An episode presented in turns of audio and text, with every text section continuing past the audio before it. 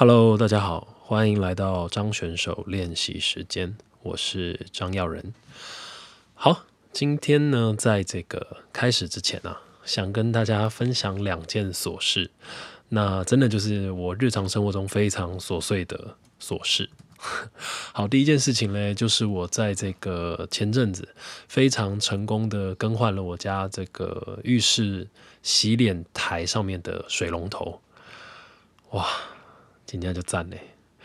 我成功换好的时候，我觉得哇，觉得自己好像是神一样。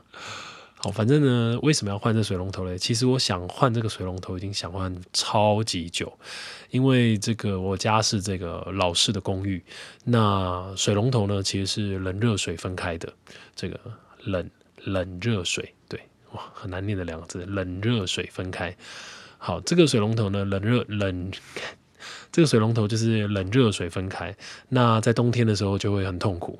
就是说，你早上要刷牙洗脸的时候，如果你想要用一下这个温水哦，我就只能把两边的水一起打开，然后用手去接这个冰水啊，接热水。那最常发生的两件事情呢，就是要不就是手被冰到，要不就是手被烫到，或者是这个被冰到没感觉了，再去接一下这个烫的水。哦，好像就没这么烫的感觉。好，所以呢，其实我一直想要换这个热水，呃，不不不，想换这个水龙头，已经想了很长一段时间了。那就在这个前阵子，我就想说，还是真的来试试看。但是因为我又有点不敢，因为水毕竟不是开玩笑的嘛。如果你今天一没换好，哇，那个漏水漏起来哦，不得了诶，那个就是没完没了的漏下去这样。然后我那个时候就打电话去给这个水电行，然后问他们说换一个水龙头大概要多少钱？哇，哎，这个换下来也是不少钱呢。那那个时候就在想说怎么办？他想说还是我自己试试看，就真的我自己试试看。这样，我那时候心中的这个手工魂啊，这种宅魂就整个喷发。我想说。搞不好可以试试看，因为我为什么会这样呢？就是因为我之前就是之前拿这个 iPhone 六的时候，就有成功的换，就是更换我手机的电池的这个经验。因为我那个时候也是电池掉电掉很快啊，然后也是去问了价钱，就想说，哎，上了虾皮看人家卖那个电池，其实都卖的超级便宜，大概就是给外面换的那种六分之一啊、七分之一的那种价钱。然后想说，哎，还是我真的自己试试看。然后那个时候就上网买了工具。哇，就真的没想到，就让我成功的换好，甚至后来这个荧幕裂掉，我也是自己就是成功的换了荧幕，这样就很有成就感。然后甚至到了后来嘞，就是这个食髓之位，我的那个 Mac 笔电哦，这个电池也是坏掉，然后它就是整个就肿起来，就是金刚米菇赶快，就是很像一个包子，你知道，它就把这个键盘给往上顶。然后我那时候想说，好啊，那不然我就来换换看，反正手机都成功了嘛，我就上虾皮去下标了这个 Mac 的电池。结果呢，我就跟着这个荧幕，就是呃，跟着这个影片啊，猜猜猜，猜到后来，那不知道大家有没有猜过 Mac？其实 Mac 就是一个很精密的这个电脑嘛，然后所以它的零件其实都是一层一层叠上去的。所以你在拆的时候就要很注意，你例如说你要拆这个东西，它可能旁边会牵连到什么啊？会牵连到哪一个电路板螺丝啊？那甚至是它的这个螺丝也不是统规的，就是说它螺丝是有长有短，那小的甚至很多都比那种米粒还要小。那嗯，反正就是会很容易搞错，或是很容易会不弄不见这样。就我在那一次的这个换笔电的电池，差点真的滑铁卢，就是我。我把旧的电池拆下来之后，把新的电池给装上去，结果突然发现，哎，奇怪，怎么跟影片上的不太一样？就是当我要装回去的时候，发现我明明很多步骤都按它做啊，可是我怎么现在已经看不出来哪个零件是哪个零件了？然后想，哇，狙了，我 当场傻在那边，不知道该怎么办。然后我后来还就是想说。还是我现在就把零件全部收起来，然后就带到这个店家去，请他帮我把它装好。可是我后来看着满桌散落的零件，我就在打消我的念头。我想我要怎么样把这些零件收起来？然后哇，那个东一个电路板啊，然后西一个这种小喇叭啊什么的，然后我就真的硬着头皮又把影片重看一次，然后就很成功的把我这个电脑给修好了，就很成功的开机了。这样，所以就在这几次经验之后嘞，我就很习惯，就是很多东西就是自己修，就会觉得哎，反正我一定可以弄得好。那我自己其实也是，我觉得我自己也是蛮是一个这样子个性的人，就是只要家里有东西坏掉啊，我都会丢之前都想说，哎。还是我先先来修修看，好比说这个电风扇也被我拆开过啊，然后热水器也被我拆开过啊，等等的。所以说，就而且我其实蛮羡慕那个，像我们不是看电影啊，人家这种美国的，就是家里面在这种车库，它都会有一面墙，就是这种摆满了工具。然后像这个不是那个什么回到未来啊，他们都可以在车库里面做出一台时光机来，我就觉得。就很向往那样子的的的生活，这样，反正从地狱来的嘛，能体验的都给他体验一遍。好，反正呢，就我就是一个有这样的习惯的人。然后讲回到这个水龙头嘞，我就后来我就今年过年的时候想说，好。不管，我就真的自己来试试看，然后就是开始上网狂看了一大堆影片，就是怎么样更换水龙头啊什么，然后就找到了一个卖家，然后就是我要下标一个水龙头这样，那他还问我说我家是这个尺寸是什么，我还去量了两个孔之间的这个孔径，然后他还说嗯 OK OK，你这个就是老式的桶规，这个我们有，然后想哎 yes 好，然后就反正就寄来了。哇，然后我还自己去买了这个水电行去买了这个鸭嘴钳，反正就是专门换这个就是水管的那种专用的钳子就对了。好，然后就在我把这个我家的水管啊什么，就真的给它卸下来拆开之后，哇，天哪！我想那水管里面是脏到一个不可思议。它这个热水管哦，因为是铁管，然后可能就是因为成年就会有这个铁锈，哇，那个铁锈都已经变成铁矿石了。就是那个结晶到很很大一颗这样，它是可以一颗就是掉下来的那种。对，反正就在那边刷啊，徒手在那边刷，在刷的时候也是觉得蛮得意的。当下觉得自己是一个男子汉，徒手刷这些污垢啊，把它刷的干干净净的。好，然后就是说在这个过程里面嘞，其实就有得到很多的小心得。我觉得就是说做家事啊，或者是修东西啊，修这种小东西都是这样，或者是其实人生当中也是，就是你常常会有一些在你很专业的领域上得到的那种小快感，或是小成就感。其实你就是那个东西一直困扰你很久了那个点，可是当你有一天突然领悟到的时候，你就会觉得哇，太开心了。可是偏偏这个东西因为太冷门了，好比说只有你知道，所以你想要分享给朋友也没有办法。好，反正呢，我就是因为要修这个水管的关系，我就去了水电行，然后去买了这个 tape 吸路。大家不知道知不知道 tape 吸路是什么？tape 吸路就是这个止泻带。好，为什么讲到这个止泻带嘞？就是因为他寄给我的这个高压管是不合尺寸的，然后反正我就是要自己去买一个就是新的高压管就对了。那买高压管就会需要买到 tape 吸路。那因为呢，就是这个水压啊从这个水塔。进到你家来的时候，其实它是呃非常呃高的水压，它才有办法把水就是灌送到你家的洗手台。那这个，所以说，在你经过这个洗手台之前的这个前端，它用的都不能用一般的水管，它一定要用高压管，它才会把这个水给吃得住嘛。那这个高压管的公头跟母头呢，在接在一起的时候，因为它这个牙哦是不锈钢，所以你这个不锈钢，就算你转的再紧，它这个水都还一定是会从这个细缝给渗出来。所以这个时候呢，就需要用到这个 tape 吸路。然后这个你你，然后我一开始还不知道，你知道。哇！我看到那个牙，对不起，我就狂铲，那么十圈八圈的给它铲上去，我铲的跟那个网球拍的那个握把一样。结果后来整个太粗，也转不进去。那后来是看了影片之后才知道，其实就是它是要那种三圈五圈，像一层薄膜一样的缠上去，轻轻的就好，不要太多，然后再把这个公母头锁在一起，它就可以很密合。对，然后反正就是在这样的过程里面，就得到了很多这种。小快感，因为你觉得就是换这个水管嘛，然后而且这个我在换这个那个排水管的时候，也发现了一个很很意外的冷知识，也是得到的时候也是让我哇啧啧称奇，就是大家都知道这个洗手台的排水管啊，出去的时候它的形状一定是要 S 型的。那不知道不知道大家知不知道为什么？那原因呢，就是因为要把这个污水的臭味给隔绝在你家的浴室之外，就是让那个臭味不会从你的排水孔涌进来。好，但我那个时候啊，我就坐在我家的浴室地板上，我就拿着新的管子跟旧的管子，我就坐在那边研究。我就想说，奇怪，为什么一就是把管子凹成 S 形状的，空气就进不来嘞？我就怎么想都想不透，我就想说，明明就是这空气就会是通的啊，怎么可能你把它凹成 S 型，然后它就就就就可以把臭味给隔绝出来？然后那时候想说，难道直的不行吗？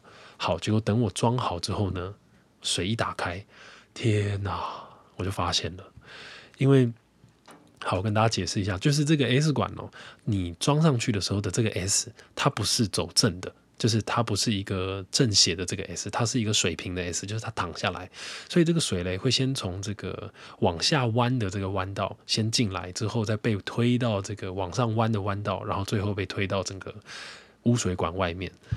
好，但是呢，在水全部都被排掉之后，就会有一些些的水就会残留在你这个。第一个弯道就是往下弯的这个弯道里面，形成一个小小的水槽，那它就会变成一个很像一个塞子一样，就会把这个水管给堵起来，那你的臭味就会自然的被隔绝在这个洗手台跟污水管的外面。哇！我那个时候发现了当下，我真的是啧啧称奇诶，我就想说，这个发现的第一个人，这也太厉害了吧？他一定是怎么讲？当初水管一定是走走直的嘛？那他一定是哪一天觉得啊好臭，然后想要解决这个问题，就突然就哇发现了之后，也是哦，我觉得这真的很厉害，就是这种前人的智慧。而且他更厉害的又在于说，他只是把水管形状改变一下，然后他就可以让水就是积在那边，然后反而就会有阻绝臭味的效果。就他没有运用任何的仪器或是任何新的就是结构啊或者什么。哇，反正我那个时候就觉得哇，得到了一个很大的成就感，然后觉得很想要跟人家分享，可是又觉得这个好像跟人家分享也 人家也不太能懂。这种感觉让我想到，就是我有一个好朋友，他也在做 podcaster，然后他自己。私底下就是在开餐厅，然后有一次呢，他就在他的节目上面讲说，他呢解决了一个他餐厅里面的小困难，然后让他就是很有成就感，就是抽油烟机的小困难。可是他说这种困难也是你很难跟人家分享的，因为这个餐厅里面用的是工业级的抽油烟机嘛，那所以一般人其实很难体会。然后就有一次我去他们餐厅，就跟他们一起吃饭，然后我就说，哎，不然你带我去看一下。我说那个那个东西是什么？就是他改良的那个。然后就带我进到了他的厨房里面，然后就看到，其实他就只是在他的抽油烟机的两旁两侧加了两块挡板，可是呢，那两块挡板它就会形成一个像风管的效果，就会直接把瓦斯炉的这个油烟直直的给吸到抽油烟机里面。但是如果没有加这两块挡板嘞，就是抽油烟机在抽的时候效率就会很不好，因为它就会吸到旁边的空气，这样。然后他就在讲的时候就很兴奋哦。然后在听的时候会哇，在当下真的可以感觉到那种兴奋跟那种成就感，这样对我就觉得很好笑。所以讲回到这个水龙头的这种成就感跟兴奋感，再次跟大家分享。好，这个是第一个琐事。好，第二个琐事呢，就是我嗯前几天去买菜的时候，我终于学会怎么分辨葱跟蒜了。我以前一直觉得我是很可以。知道分辨葱跟蒜的人，因为以前我都直接看他们的屁股，就是这个大蒜的屁股。我说的不是蒜头，我说的是蒜苗，在这边讲的是。然后我以为蒜苗的屁股都会比较大颗，因为我就想说那边应该就是会长出蒜头来的地方嘛。那那边屁股比较大的一定就是大蒜这样。结果那天去买菜的时候，我就跟那个老板娘，我就指着那个我就讲说：“阿姨在尝啊哦。”她说：“唔是，还是酸呐。”然后就哦喂，然后就问阿姨说怎么分辨？她说其实不能看这个屁股，你要看它的叶子。这个葱呢，它的叶子啊其实是中空的，就是它永就是中间都会有空气，就像我们去吃那个葱花有没有？葱花就是一圈嘛，所以中间它是饱满有空气的。可是大蒜呢，它是扁的，所以 OK，在此又教了大家这个冷知识。而且这个阿姨超级可爱。因为我就是常年都跟他买菜，然后就发现他其实是一个很有个性的人。就他这个人非常的直来直往，他该怎么样就怎么样。就是当然对你好的时候就对你很好，可是他今天不客气的时候，也就是非常的直接。我还记得有一次我去，好小花等一下，我去跟他买菜的时候，然后就那个时候有一个阿嬷就比较喜欢在那边挑三拣四。然后那个阿妈就想要嫌他的葱啊就不好看呐，很短很丑啊这样。然后那个阿妈就在那边说：“嗯，哎，你姐长啊那他对啦。”然后那个阿阿姨哦就非常霸气，然后很有个性的说：“嗯，你不要等没葱啊，你不要提个披萨哦。”然后我在旁边笑都停不下来。就是我不知道我们听不懂台语的朋友，反正他意思就是阿妈说你这个葱怎么这么短，然后老板娘就说啊你买这么长要干嘛？你要拿回去晒衣服哦。我觉得靠，老板娘反应也太快了吧？就反正我后来跟那个老板娘就变得蛮好的，这样很常去跟她买菜。好，我处理一下小花。小花怎样？好，处理回来了。这个啊，突然想到，既然讲到菜市场，那我来跟大家报一下最近的菜价好了。我这个去买啊，这个胡萝卜一斤最近是二十块，然后洋葱大概是三十五块，然后那个牛番茄，牛番茄就是整颗都是红色的那种番茄，就是生吃比较好吃的那种，那种一斤是五十块左右。然后这个有一点绿色的那种叫黑市番茄，那种拿来煮汤比较好，因为那种味道比较酸。然后这个鸡胸肉嘞，带皮的鸡胸肉最近一斤是七十块，然后不带皮的鸡胸肉一斤是八十。那我嘞习惯通常都是一次就买个六七副，然后回来一副就两块嘛，那回来就就是切好之后就冷冻起来，然后要吃的时候再退。那其实这样子都蛮便宜的。如果有想要吃鸡胸肉的，我觉得去菜市场买绝对是最便宜的。像这样一块鸡胸肉算下来就只要大概三十块到三十五块。所以有时候我就会煎一煎当早餐啊吃这种，对，好，以上是最近的菜价以及我要跟大家报告的两件琐事。好，再来是感谢上一次大家听完张爱玲之后给我的回馈，那对看到大家回馈都很开心。好，然后上一次有一个忘记讲的就是。我我之前啊，就是教完那四五首 demo 之后，其实很感谢阿威，就是导演，因为他完全没有改过我任何一个字。那我觉得，身为一个创作者，最开心的一定就是怎么讲？你你把你的心血给交出去之后，对方不但嗯完全理解你想要表达的东西，而且全盘的接受，我觉得这真的是哇，感觉非常好。在此，谢谢胡文威。好，然后还有一个要小小更正的点，就是上一次讲这个苏菲旋转，我说它是源自于土耳其，就后来被我的好朋友更正，他听完我的 podcast，他是我同班同学，他说其实啊，不不不，讲错了，我说上一次我说它源自于印度，但我的好朋友跟我说它是源自于土耳其，对，在这边要跟大家做这个更正。为什么我会以为它是源自于印度嘞？也是因为有一次我去这个镜面工作的时候。然后看到了一个表演，那这个表演呢是这个印度的大师，他在场上就是跳这个苏菲旋转。那他非常厉害的，就是他这完整的十分钟就全部都在旋转，没有做任何一件事情。然后穿着这个呃很传统的这个衣服，哎，这个我上一集是不是讲过了？好，不管，反正我把它讲完。反正就是呃穿着印度的传统服饰。那这个表演最厉害的呢，就是。它配着的音乐是这个西塔琴跟塔布拉鼓，就是印度那种很复杂 pattern 的那种音乐，十三拍啊、十五拍这种。然后就在这个表演的最后呢，第十分钟的，反正就是在表演的最后一秒钟，这个音乐哦，就是戛然而止。然后最厉害的是，场上的这个大师也跟着音乐瞬间停止。哇，你想想看，他转了十分钟诶，而且你以为他可能会。比较恍神啊，或是转到出神啊，什么完全没有，就是他其实是非常专注的在他这个苏菲旋转里面，而且他耳朵是很清楚的听到这个音乐，因为这种十三啊、十五拍、七拍啊的这种音乐其实是很难，我啦我是听不太懂，就很难算这个音乐的这个段落到哪里。可他耳朵就是打得非常开，然后就是呃，累积了这十分钟的能量，就为了最后这一秒，我就觉得哇，真的是太厉害了。好，等我一下，我要处理一下小花，想知道他到底要干嘛。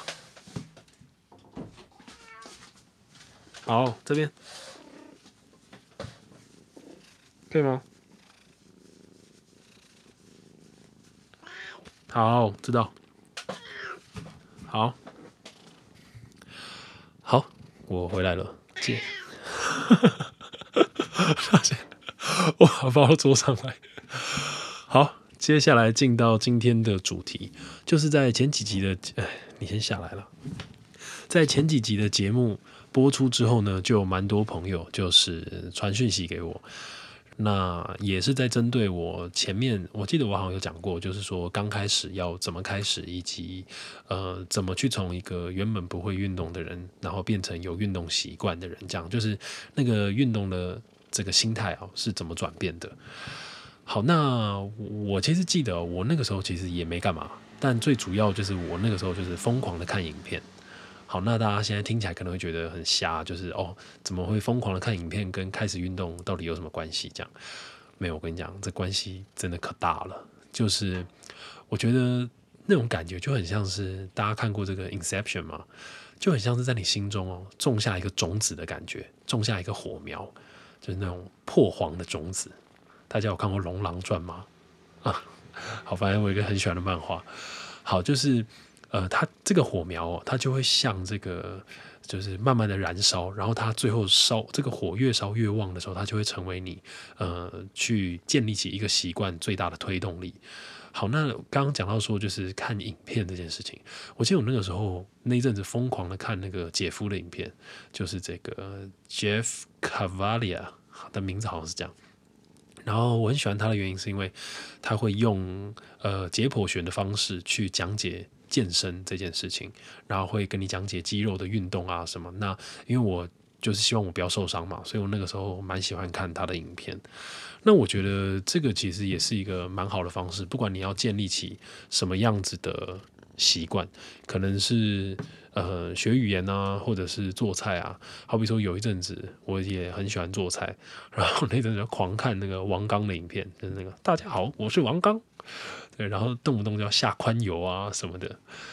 那我觉得就是说，这个东西是这样，就是当你呃看着你喜欢的这个人，好，他在做他，就是你也想要去学的这件事情，那这个影片越看越多之后呢，你自 想要下来了，你自然就会对这件事情开始有一些你的见解，然后你慢慢的也会就耳濡目染嘛。好，记得有一次我妈在做菜的时候。然后我在那边看啊，然后说：“哎，你那边要加什么什么什么？”然后就说：“嗯，你又是知道，你知道，那你来做。”我说：“没有没有，那个谁都这样讲啊。”就是这个东西，其实最后就会被记在你的脑筋里面。这样，那我觉得其实这是一个蛮好的方式，因为如果你今天想运动，但是你一直没有，就是说开始付诸于行动的时候，表示其实可能就还没这么想嘛。那我觉得你就可以狂看。这些影片，然后你慢慢的可能也可以去开始去接触一些你自己比较喜欢的东西。那可能也会有人说，嗯，可是如果我现在没有喜欢的运动怎么办？因为本来就没有习惯嘛。那我觉得也许你就可以试试看，去挑一些你没这么讨厌的运动。好比说叫你去打篮球，就会说嗯不要，好热。然后说那不然去游泳，不要，好冷。他说好，那不然做个瑜伽，那你就会说哦，好像可以试试看。所以我觉得就是可以先从自己就是这种门槛比较低的，然后可能想起来没有什么复杂的东西下手，它就会比较简单。然后我还记得前阵子呢，我看过一个书，然后它里面也讲了一个我还蛮喜欢的观念，就是他讲说，呃，人呢本来就是一个很容易放弃的一种生物，因为我们人就是很懒惰嘛。那有三分钟热度啊，这种其实都是人的一种天性。那它里面就说，那要怎么样克服这件事情呢？就是你要去运用第三方外力，意思就是说呢，好比说，我今天如果要我六点以前，例如说在上班之前起床去健身房运动，跑个半小时，我一定是做不到嘛，因为我怎么样都会想要赖床。可是如果今天我就是揪了一个好朋友，我就说，哎，我们就是上班前都去运动一下。好，然后你就这样揪了。那当你想赖床的时候，你就想到哦，有一个人在那边等我，你可能就会想，好吧，好吧，那就起来。所以这就是一种第三方的外力。那今天其实不管嗯报名一个课程啊，或者去找一个健身教练，其实我觉得都是。其实我觉得有一个第三方外力去帮你建立起一个习惯，其实是一个嗯蛮好的方式。这样。然后我还记得，就是我刚开始第一次踏进健身房的那个时候，我相信大家应该都有这个经验吧，就是第一次踏入健身房的那个感觉，哇，那种感觉应该是超可怕的吧？哈，就是说，你你刚你当你第一次踏进这个健身房的时候，一听就会觉得，哇，天哪，这边这个气场好饱满啊，就是有一个好像没有办法被打破的结界一样。然后那种感觉，我觉得就很像是这个，你今天是一个去一个新公司上班的菜鸟，又是菜鸟。好，然后刚走进去的时候，你就会很想要赶快加入这个公司啊。可是当你一进去之后，发现哦，整个办公室的人大家都好忙哦，就是这个也在忙，那个也在忙，然后大家都很专注在自己的事情上面，根本没有人有空理你。然后这个时候，你就会有一种，呃，这个还是。我先离开好了的这种感觉，我觉得第一次到健身房的人应该都会有这种感觉，因为大家都好像很有目的的在很专心的在做自己的事情，很容易就会觉得自己是局外人。但其实，哎呀，反正一开始都是这样嘛，那其实也不太需要这样想。你可能一开始你就先从你最熟悉的器材开始啊，可能跑步机啊或者是什么。当你久了呢，然后影片看多了，你慢慢的熟悉之后，其实我觉得。呃，运动这个东西，它就不会变得这么困难。这样，那例如说像饮食这件事情也是，像我现在去点这个烫青菜，我出去吃外食点烫青菜，我都已经蛮习惯，就是不加酱，就是我跟老板点，我都会说烫青菜我要清烫。那我觉得像这种也是一个蛮小的习惯上面的转变。例如说你喝少糖的饮料，然后给它改成无糖的，其实这种也是蛮好的。那因为我觉得改变越小啊。其实它越容易可以持之以恒，你反而不用说在一开始我就要怎么样怎么样怎么样，就像之前讲的这样，对，所以说我觉得这个是我在饮食啊跟一些习惯的建立上面我自己的一些心得啦，就是一路走来的一些感觉，然后跟大家分享。好，那在今天的这个节目最后嘞，想跟大家继续讲一下跟地狱有关的话题。想说既然大家喜欢听嘛，那我就。遵从大家的这个意志，我也就多讲一些我自己心中的这个小剧场。我就很常这样，有的有事没事就想一些有的没的。好，就是这个地狱这个东西哦，大家应该都有一个，好比说既定印象，它就是一个很可怕，然后会呃需要就是有十八层地狱啊，然后去惩罚你在人间所做过的任何罪恶的事情。这样，对，就是地狱，我们想象就是一个这样的地方嘛。然后就常在想啊，我想说。那有没有可能有人在地狱里面赎罪的时候，其实是乐在其中的，或者是他也没这么害怕，或者是说这个油锅啊、刀山，他也其实有点习惯了。然后好，反正为什么会这样想呢？就是因为我曾经想到了一个这样子的故事，就是说有两个人，两个男生啊，或者说两个灵魂好了，然后这两个人呢的个性就是这种。的是天天的，就是有点失败主义的感觉，然后但是又又蛮热血的。然后我想象就是像那种小丸子里面的那个大野跟珊珊一样，就他们班两个很会踢足球那个小帅哥，或者是这个一九九五年闰八月，好像是这个张学友跟梁朝伟演的，反正就是一个两个这样子的男生。好，但是他们呢，就是在这几千年来一直就是重复的轮回。可是偏偏呢，每一次的轮回，他们永远，他们人生接受到的剧情永远都是，嗯，悲惨的下场。反正最后要不就是自杀，要不就是变成十恶不赦的大坏蛋，杀人啊、强盗啊什么。反正最后就永远都是下地狱。那这个设定就是呢，他们喝完孟婆汤之后会忘记在地狱的一切嘛。可是当他们又重新进到地狱来的时候，这几千年来的记忆又会重新的回到他的身上。好，那这两个人呢就很怄啊，他就想说，怎么可能？哎，闯个关而已，人间哪有这么难啦？然后他们就是这每一千年在这个地狱受苦的时候，可能一开始还真的蛮苦的，可到后来他们已经就有点麻痹了，你知道吗？因为毕竟十八层地狱走来走去也就这十八层嘛，就是也没有什么新花样。然后所以他们就一直在想说，到底为什么我们两个都这么衰？哪有可能这么衰？然后偏偏呢，他们这个在几千年前的这个很多同梯呢，都已经得道升天了，就是进了人间之后呢，做尽好事，然后就上天堂了这样。然后就只有他们两个这么倒霉，然后每次进到人间，而且他们的关系永远绑在一起，他们投胎之后永远不是好比说情人或者是仇人，不然就是怎么样怎么样，反正最后都一定是就是一起投胎，然后一起下地狱这样。然后甚至我还想说，有没有可能就是他们下地狱已经下到牛头马面都认识他们了？然后每一次他们信誓旦旦的说好，这一次我们两个一定有办法上天堂。然后但是哎，结果又变坏人，不小心误入歧途，去吸毒啊，或者去绑票人家啊，干嘛？然后反正最后就是下地狱。然后这个牛头马面还会笑他们说，嗯，不是说哎，然后到阎罗王面前，阎罗王还说，哎，那过去令的那种。然后人家想说。就有一个画面，就是他们两个在油锅里面，然后就在就所有人都觉得，干超烫的油锅很可怕啊。但就他们两个已经很习惯我在泡温泉的感觉，然后就对天大喊说：“怎么这么难？就是就一个一个人间，我要得到升天，然后我要变成好人，怎么那么难？怎么永远都会不小心误入歧途？这样好，然后我就觉得这两个。”这个很可爱的个性的人，甚至还有可能就是说，好，他们在这一千年呢，他们已经想到了，好，那我一定有一个办法，就他们会想出一个攻略来。这一次我投胎呢，我就要怎么样怎么样，想尽办法。这个我要是呃缺钱了，我就绝对不要去借钱，我就不要去卖毒品或者是什么。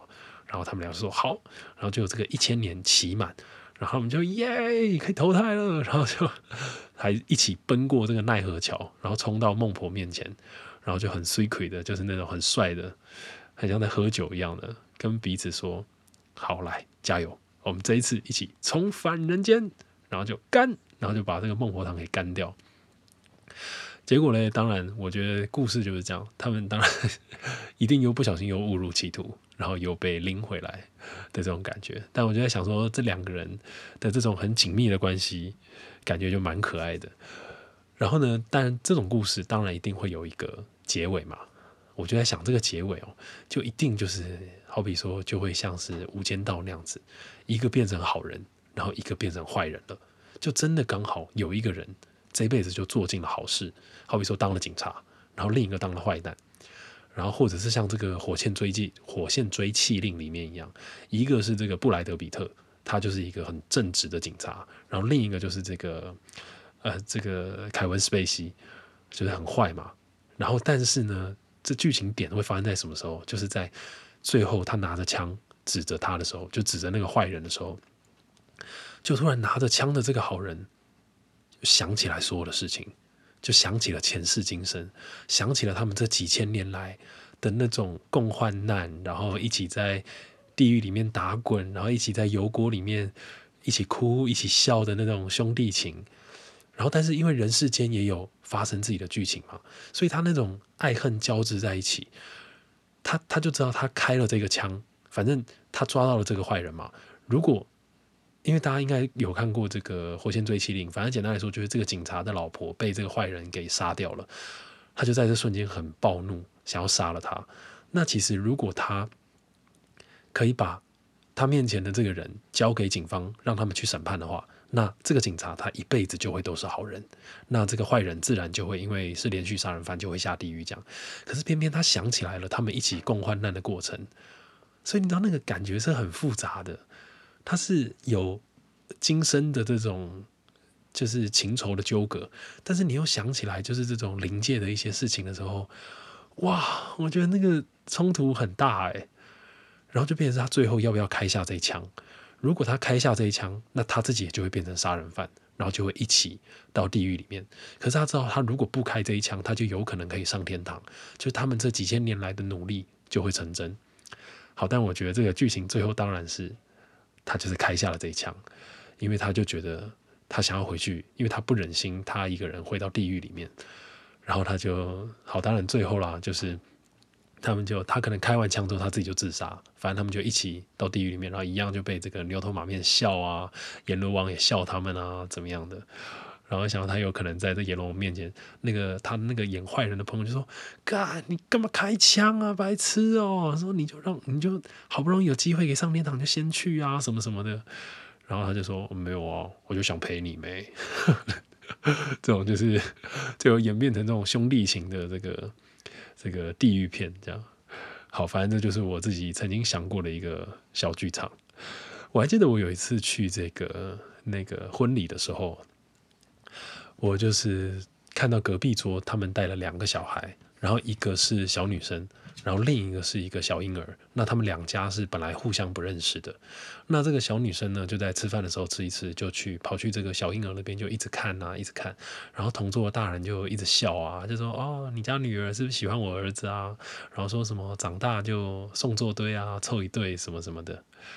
但我那时候心里哦，在隔壁桌的我心里又自然又跑出了一个小剧场来。我的那个剧情呢，就是那个小妹妹在这个婴儿车旁边啊。看这个小婴儿看半天之后，突然默默的说了一句：“我终于找到你了。”哦，天哪！哦，真是太嗨了！我想象就是这个小女生其实是，好比说一个厉鬼投胎，然后其实追这个前世，就是把她抓起来的道士，追了七生七世。终于在这一世可以报到仇了什么的，然后他记得前世今生的事情啊，什么什么。因为我自己也常常在想说，小婴儿刚出生的时候一直哭，到底是为了什么？他到底在哭什么？有没有可能其实是因为他的灵魂其实还记得所有前世的事情，但是他讲不出话来，他就只能啊一直哭一直哭这样。好啦，就这样子，这一集就收在这个诡异的氛围上面。好。嗯，这里是这个张选手练习时间，我是张耀仁。如果你喜欢我的节目的话呢，那就欢迎到这个 Apple Podcast 上面帮我留言。好，那其实每一个小小的鼓励呢，对我来说都是很大的推进力。那我也会嗯更努力，然后把这个节目做得更好。好，那就这样子，我们下次见。